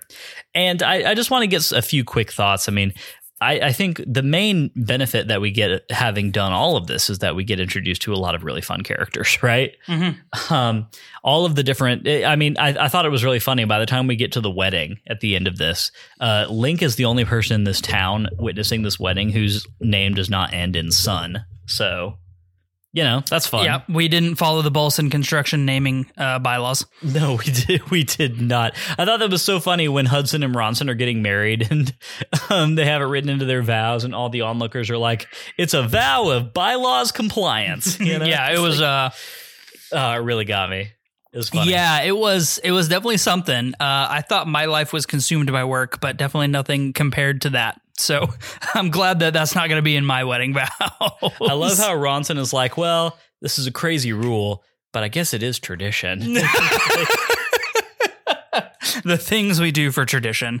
So, um, I mean, just in general, how do you feel about Tarrytown as as the main side quest of this game? Like in terms of like the steps you have to go through, the rewards that you get from completing it, that kind of thing. Yeah, I think it's really fun. Uh, I think it's a good introduction, like you said, to a lot of interesting characters. Uh, we've talked about Tarrytown a, a bit in previous episodes, so I don't want to rehash things too terribly much there. But um, I I enjoy it. I think that the vendors there are fine. Um, they're maybe not as useful as I would like. Right, for that's having that's, gone through all this effort. Exactly. Like I think the payout you get for Tarrytown at the end of it all is not actually that great, because you end up with a, a vendor who sells you precious gems that you really don't need any of if you've played this game as many hours as we have. You end up with a vendor who sells you arrows, which that can be good. Um, but if you're like me, I have over a hundred of every arrow type now, so I don't exactly need it. Uh, Ronson is really the only one that I ever buy anything from, because I buy the Desert Vo armor from her, but you can also buy the Desert Vo armor in Gerudo Town if you do the uh, Speakeasy quest. Um, And there's the the only unique vendor to Tarrytown is the guy that can sell you a Hylian shield if yours breaks. He also has a couple of kind of unique items, like the uh, the a the ancient trouser and the ancient shirt that's all threadbare. He has a Nintendo Switch shirt that you can buy. Um, generally, like novelty items, I say I would say, um, and the the inn there is also one of the ends that can give you permanent plus bonuses, like plus heart, plus uh, stamina wheel. So that's kind of nice. Um, but overall, like after I'm done with the Tarrytown quest, I don't find myself really going back there all that much, which is kind of disappointing in, in a lot of ways. Yeah, I'll, I, I really will agree with that. Um, I think the main thing has been, like you mentioned just now, um, at times when I've been playing this game and my Hylian shield has taken a few too many Guardian lasers than it really should have, um, and it breaks, I can go get another one from the vendor that's there. And that's that's good. I'm glad that that is a, a possibility. Uh, that hasn't happened to me in my last like two playthroughs because, I mean, I mean you know, It, it takes a lot of effort to break that Hylian shield. Yeah, I mean, that thing could take, what, six Guardian lasers? Yeah, you do get three diamonds for free from Hudson after you finish the whole quest. That's true. Which is, you know, I guess diamonds are cool. I guess that's nice. But okay, yeah, sure. I, ha- I have twelve thousand rupees and twenty diamonds. Like, don't really need them. Yeah, exactly. So I, I think basically what we get out of this is the character moments, for sure, right? Yeah, it's it's it's world building. Yeah, the satisfaction of having done it. Um, I, I do think from that standpoint, it, it's a fun little drama to follow. I think that the character of Hudson and all the quirky little people who exist in his like sphere, the Bolson Construction Company alone is is worth it. Yeah, I mean they're they're all they're all so quirkily and funnily written. You know, I think there's a lot of funny little jokes uh, that are that kind of happen here, um, especially around the Bolson Construction, uh, you know, naming bylaws and all that. And then, uh, you know, Hudson himself has some really fun uh, dialogue options that are just kind of really awkward to read. You know, like some, some he's not smooth with the ladies. No. Well, it, apparently that doesn't matter because he ends up getting married to like a, a totally buff Gerudo. Um, but I did think it was funny, his wedding outfit. You know, he's got that like vest that he's not wearing a shirt underneath, and he's wearing like he's wearing a bow tie like a Chippendale. Yeah, I know. I thought that was awesome. He's very uh, muscular Chris Farley in the S N L skit. I know, right? I'm here for it, but also quirky. Yeah. So anyway, just, you know, mostly mostly this just boils down to some fun character moments and some fun dialogue choices, I think. Uh, Matt, did you have anything else you wanted to talk about in Z targeting before we move on?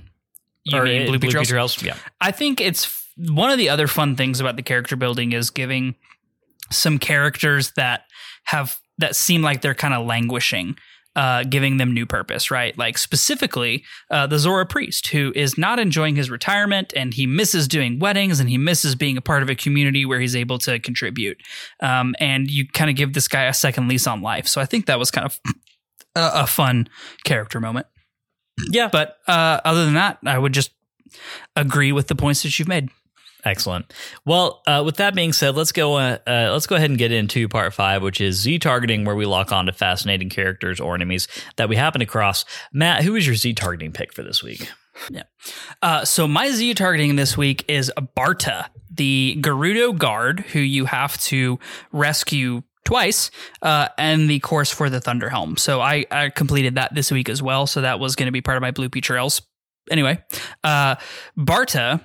The second time you rescue her, you have to go to the Leviathan skeleton where you find the Great Fairy Fountain. And she is there, and she is uh, exhausted from the heat. You have to bring her a hearty Duran fruit, and uh, then she heads on back. But uh, the the reason she's my Z-targeting pick this week is when you bring her the hearty Duran fruit and you let her eat it, she stands up and she goes, "Oh, you're the same person that rescued me from the Yiga clan hideout. Oh, you're a Vo. I kind of thought there was something suspicious about you. You were a little too muscular for a Vi." Coming from the one of the most muscular groups of people who are unilaterally women. These, like, are you kidding me? These Gerudo are all jacked, jacked out of their minds. And like, and her thought was, "You're a little too muscular to be a Vi." That's B S. So Barta, you get my uh, what one of our other favorite podcast uh, shows calls my drunk Shimoda for the week of uh, go home, you're drunk because everybody around you is jacked as hell. I mean, yeah, definitely a little bit of dissonance there. Um, yeah, I mean, Link is in good shape. Link is in nowhere near as good a shape as, you know, Bellaria. Bellaria, yeah, exactly. Yeah. Like, like, dude, are you kidding me? Yeah, I mean, Link does not have thighs that could crush a watermelon, for instance. A hydromelon, excuse me. Uh, yeah. Well, good, good, good course correction there. Thank you. Yeah, no, it was, uh, no, I like... as I read that line and I was like, damn it, Nintendo, really? Really? Just uh, get it together. So my Z targeting pick for this week, this was always going to be kind of a tricky one because we we we just had a lot of stuff that we kind of got up to. Um, I'm going to go ahead and pick Dorian, the guard from uh, Kakariko Village, who I think really does have a good tragic story with an element of redemption. Um, you know, the game kind of relies on you to kind of fill in a lot of the narrative gaps, especially around what I was talking about earlier, which is the fact that Dorian's son is still alive and in Kakariko Village. And there's like, you know, he's got some...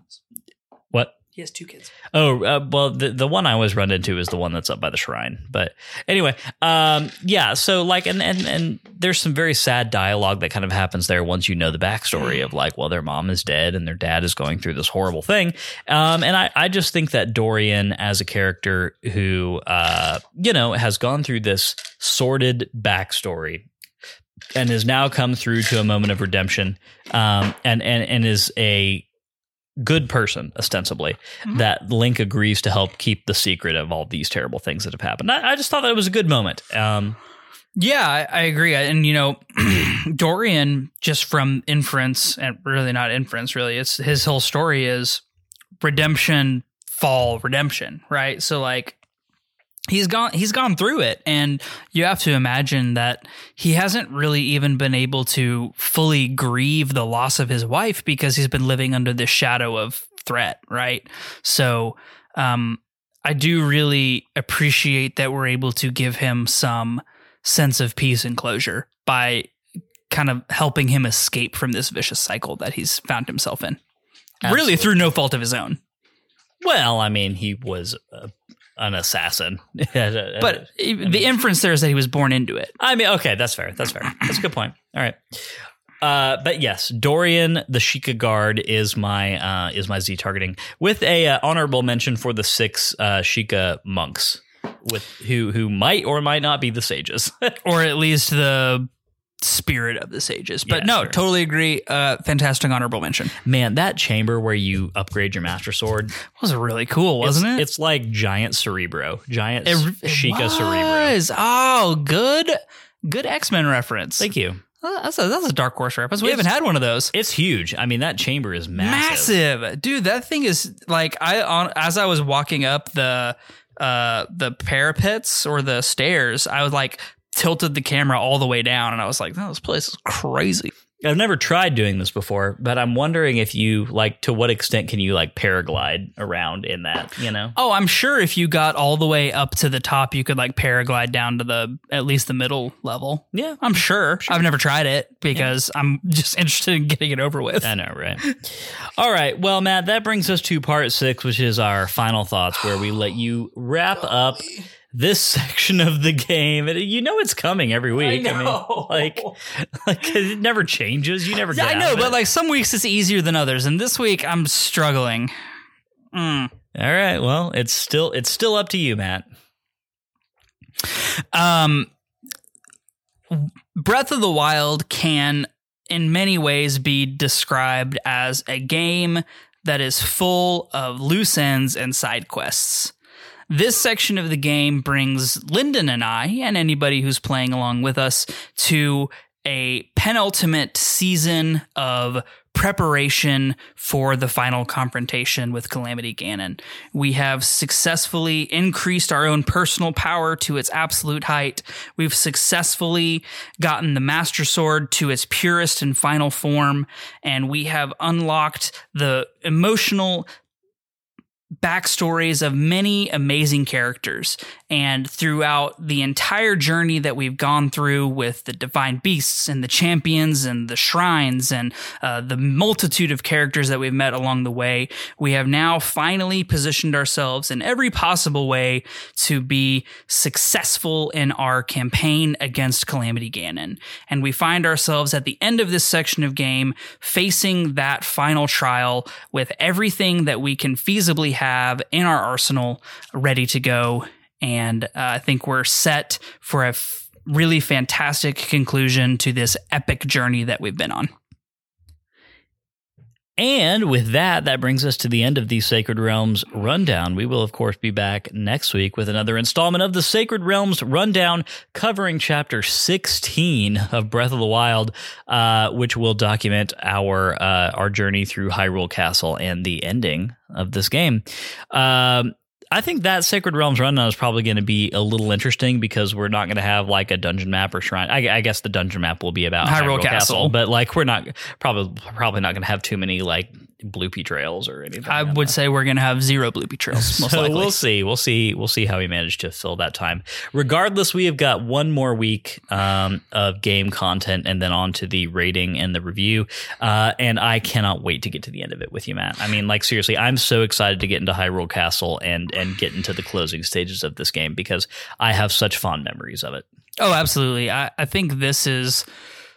Other than the final battle, uh, this is one of the most fun endings to a Zelda game uh, that that there is. I think Hyrule Castle offers just a breadth of opportunity to do a lot of really fun things, and I'm interested to see how we tackle it um, because I definitely have a thought on how I'm going to tackle it this time around, and I think it's going to be a little bit different than the way that I've tackled it previously, so I'm excited to get into it. Yep, absolutely. But uh, we're going to have to wait another week before we get into that. I think uh, in the meantime, Matt, I'm ready to get out of here. It's late. And uh, in addition to being late, it's ninety-two degrees outside. So, yeah, it's gross. Yeah, no, it's it's still really hot at eleven thirty at night, which is uh, like, ugh, blech. I'm not about this. I'm absolutely just not about this. Hey, maybe maybe next week it'll be seventy-five. Uh, yeah, I doubt that. Yeah, I don't think it's going to happen. All right, y'all. Well, let's go ahead and close this one out for the week. If you enjoyed today's show and you would like a little extra Sacred Realms in your life, you can head over to patreon.com slash Sacred Realms Pod and become a patron. Got no rupees? It is not a problem. Five-star Apple Podcast reviews are a great free way to support us. More reviews means that more people see our show, and that makes us very happy Hylians. Follow us on Twitter and Instagram at Sacred Realms Pod for updates on the podcast and for behind-the-scenes action. Sacred Realms will be back next Wednesday with our thoughts on Breath of the Wild, Chapter sixteen. We'd love for you to play along with us and to share your thoughts on our social channels. Breath of the Wild can be played on the Nintendo Wii U or the Nintendo Switch. In the meantime, however, may your hearts be full, may your arrows never miss. We will catch y'all next time. Sacred Realms is an independent podcast production, which is produced, edited, and mixed by me, Lyndon Willoughby. Our music comes from Zelda and Chill by Mikkel and is graciously provided to us by Mikkel and Game Chops Records. Zelda and Chill is available to stream on Spotify or to purchase directly from game chops dot com. Finally, our thanks go to Nintendo for creating such exceptional and innovative experiences.